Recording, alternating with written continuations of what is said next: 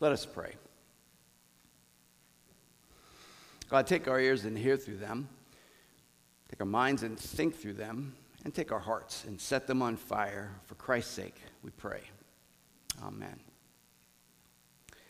Well, on the Sundays of this um, Lenten season, we will hear a lot of stories. This morning, we've already heard the story of Jesus being tempted in the wilderness. Uh, next Sunday, it's the story of Nicodemus coming late at night with a lot of questions for Jesus. We'll hear the story of a conversation Jesus has with a woman at a well, a story of Jesus healing a blind man, a story of Lazarus being raised from the dead, and then all the stories of Holy Week, Good Friday, of, uh, of, East, of Palm Sunday, of Good Friday, and then of Easter morning. I'm reminded of an article that uh, Salman Rushdie, the renowned novelist, wrote a while back. It was titled, The Stories We Love Make Us Who We Are. And he wrote about the stories that he grew up hearing. But more broadly, he wrote about the power of those stories that all of us have grown up with uh, to, make, to shape us, to make us who we are. So in Lent, we hear these stories um, that the church has loved, stories that the church has told and retold, written down and preserved, and that we read again and again and again. We read them because we trust that these stories will make us who God has created us to be. And so this morning we begin with this story of Jesus being tempted in the wilderness. It's a story about what makes a good life, a full life, a meaningful life. It's a familiar story. We read it because we are tempted, and we keep reading it because we keep being tempted. The story comes early in the public life of Jesus. Uh, we're told that he was led by the Spirit out into the wilderness that he was tested or tempted by the devil, that he had fasted 40 days and 40 nights, and that he was famished. And these temptations are about what he will do uh, or not do, where he's willing to go or not go, how he will wield power. So, first, will he turn stones to bread? Because if he'll do that, he will not only do good, he will do well for himself. What will he do? Will he go to the top of the temple and take a flying leap? Man, that would go viral. He would be famous. How far is he willing to go? And will he grab the kind of power that only a few people in history have ever attained? Will he rule an empire upon which, as they say, the sun never sets? Those are important questions. But in this story, there's something more. There's something deeper going on, and the tempter gives it away. So, right there in verse 3, the tempter came and said to him, If you are the Son of God, if you are the Son of God. It's important to know that right before this narrative, there's the story of the baptism of Jesus. Jesus baptized by John in the River Jordan.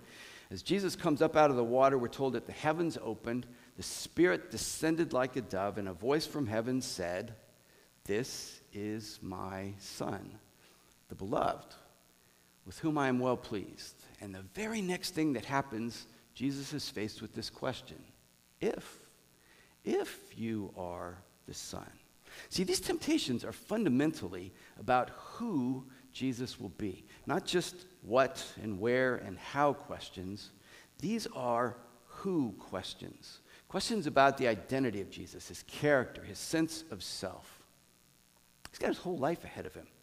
It's got to be tempting knowing that he could be rich, he could be famous, he could be almost unimaginably powerful. Will he be God's son or not? Will that relationship determine his life or not? Will he go his own way? Will he follow his own truth? Will he live life on his own terms? We read this story, of course, because it tells us about Jesus. Um, but it also tells us about ourselves. Most of the time, most of our energy is spent answering what and where and how questions. Every day, there are always choices and opportunities and decisions and openings and temptations. What are we going to do? Where are we willing to go? How will we wield the power that all of us, in some measure, have? That's just part of being human. The question underneath it, though, is what kind of human? Who are we? Who do we want to be? And the thing is, the way we answer that who question generates most of the answers to all of those other what and where and how questions that we face every day. So in Matthew 4, uh, Jesus shows us who we are created to be, shows us who we can be, shows, it what it, shows us what it looks like when we know ourselves to be beloved of God, when we know ourselves to be children of God. Jesus is, first of all, tempted to make bread from stones, which is a good thing. What will he do? Well, sort of surprisingly, he refuses, and that's always puzzling. I mean, later he's going to feed thousands of people with just five loaves and a couple of fish. Why not here? But deeper than the what will he do question is the who will he be question. And that who question is always relational. Jesus knows that bread alone can't satisfy our deepest hunger. We need bread for our bodies, of course. But if that's all we have, it's never going to be enough. Now, truthfully, most of us here have more food than we need. If we're not careful, though, we can end up being overfed but undernourished. We need bread for our bodies, but we need more. We need to know that we're not alone. We need acceptance. We need care and support. We need purpose. We need to know that we are loved, that we are truly and deeply loved by God, that we are loved like we are children of God, like God keeps a picture of us as the wallpaper on her phone. We need to know who we are. Second, Jesus is tempted to make a spectacle of himself, to go to the top of the temple, to throw himself off the turrets. Will the angels save him or not? Jesus is tempted to test God. We are always tempted to make our relationships instrumental, to use people to get what we want, to use God to get what we want. But when we use people, when our only concern is what we can get out of them, what happens? It creates distance, it creates doubt, it creates distrust in relationships. That's not love. Love doesn't use people, love doesn't use God. That's not who we're created to be. Love is not about what we can get for ourselves out of someone else. Love is about what we can make and share and create together. That's the kind of people we're created to be. And then the third temptation, well, that's just plainly about power. I mean, throughout the Gospels, Jesus will wield a lot of power. He will heal people, he will feed people, he will forgive people, he will move people, challenge people. In the Gospels, Jesus is dynamic, strong, charismatic, influential, powerful. For him, and for us, it's always a temptation to hold power over people. It's always tempting to control, to manipulate, to force people to do what we want. And usually we can figure out a way to imagine that it's for a good purpose. We can even convince ourselves that using the power of violence, the power of military, of might, of war, we can almost convince ourselves that that's one way to love people. But that is not what the love of God looks like. And in the stories of Holy Week, Jesus will show us what the power of God's love looks like, even in the face of death. Jesus will show us what it looks like to be beloved of God, what it looks like when we know ourselves to be loved by God. So, underneath the what, the where, the how questions in these temptations that Jesus faces is the deeper question who will he be? And amidst all the choices and options and opportunities and temptations that we face, it's the same question Who are we? And who do we want to be? Can we trust that we are beloved of God? Can we trust that we, that each of us, that all of us, that everyone is made in the image of God? Can we hear the voice that is saying still, This is my son, this is my daughter, this is my child? Because that kind of love can cast out the fears that too often drive us. That kind of love isn't scarce, it isn't zero sum. That kind of love doesn't constantly have to be earned. We don't have to consistently prove ourselves worthy. That kind of love doesn't seek power over or power against. But that kind of love recognizes that we all have the power of dignity and voice and agency. That kind of love that's embodied in Jesus, that's shown in this story of temptation, can make us who we are created to be. So recently, I've um, come across several articles um, that describe a longitudinal study on human happiness. And maybe you've seen some of these articles. It's called the Harvard Study of Adult Development. For 85 years, 85 years this study's been going on, Researchers have been tracking people to, to try to understand what makes us flourish, what makes for healthy, fulfilling lives. And Robert Waldinger, who is a psychiatrist at the medical school and is the current director of this study, a study that started before he was even born, uh, is the co-author of, a book, co-author of a book that's come out recently on the research. It's titled The Good Life. Well, as you can imagine, there's a lot that goes into living a good life, and so they write about the importance of exercise, and they suggest trying meditation, and they recommend, for men especially, uh, seeking a therapist to manage stress. But the central finding, number one secret to living a happy life is not especially surprising. So, in an interview I listened to uh, last month on NPR, the host asked them if people could change one thing in their lives to be happier, what should they choose according to the data?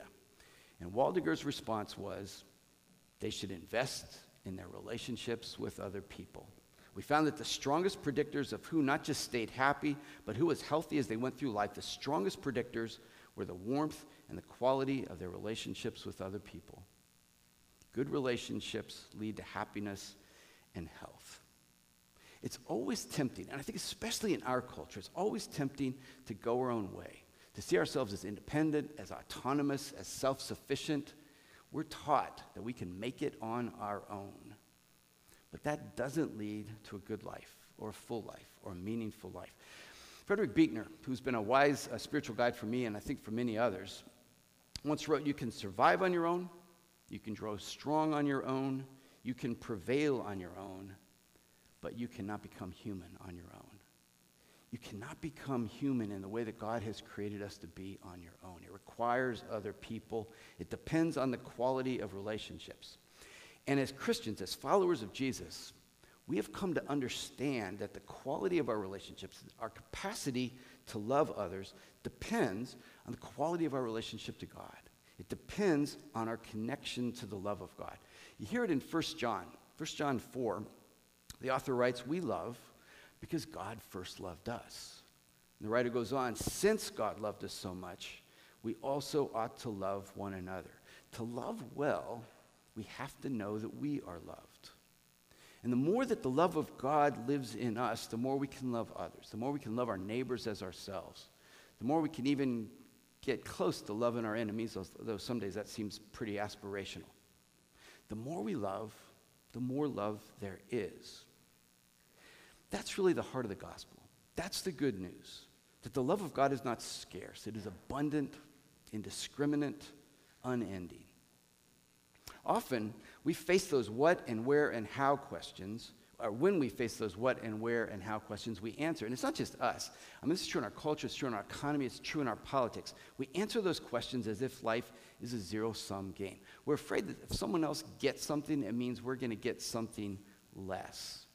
At the core of most of our decision making is a fear that there is not enough. But if we trust that we are beloved, if we trust that is who we are, then there's always enough and more than enough. Once we answer that who question, it changes the way we answer the what and the where and the how questions. Because if God is love, it means we don't live in a world of scarcity. It means we don't live in a world that is controlled by fear. We don't live in a world that requires violence and force and manipulation and might to set it right. I'm convinced that the quality of our relationships to others derives from, is determined by our relationship and the quality of our relationship to God.